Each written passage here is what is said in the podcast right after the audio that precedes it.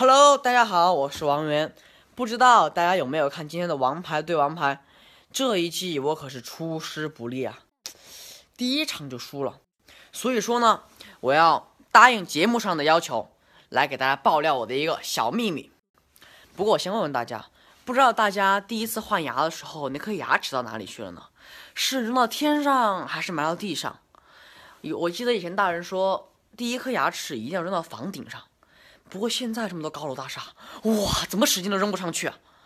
嗯，好吧，那我就跟大家讲讲我第一颗牙齿到哪里去了。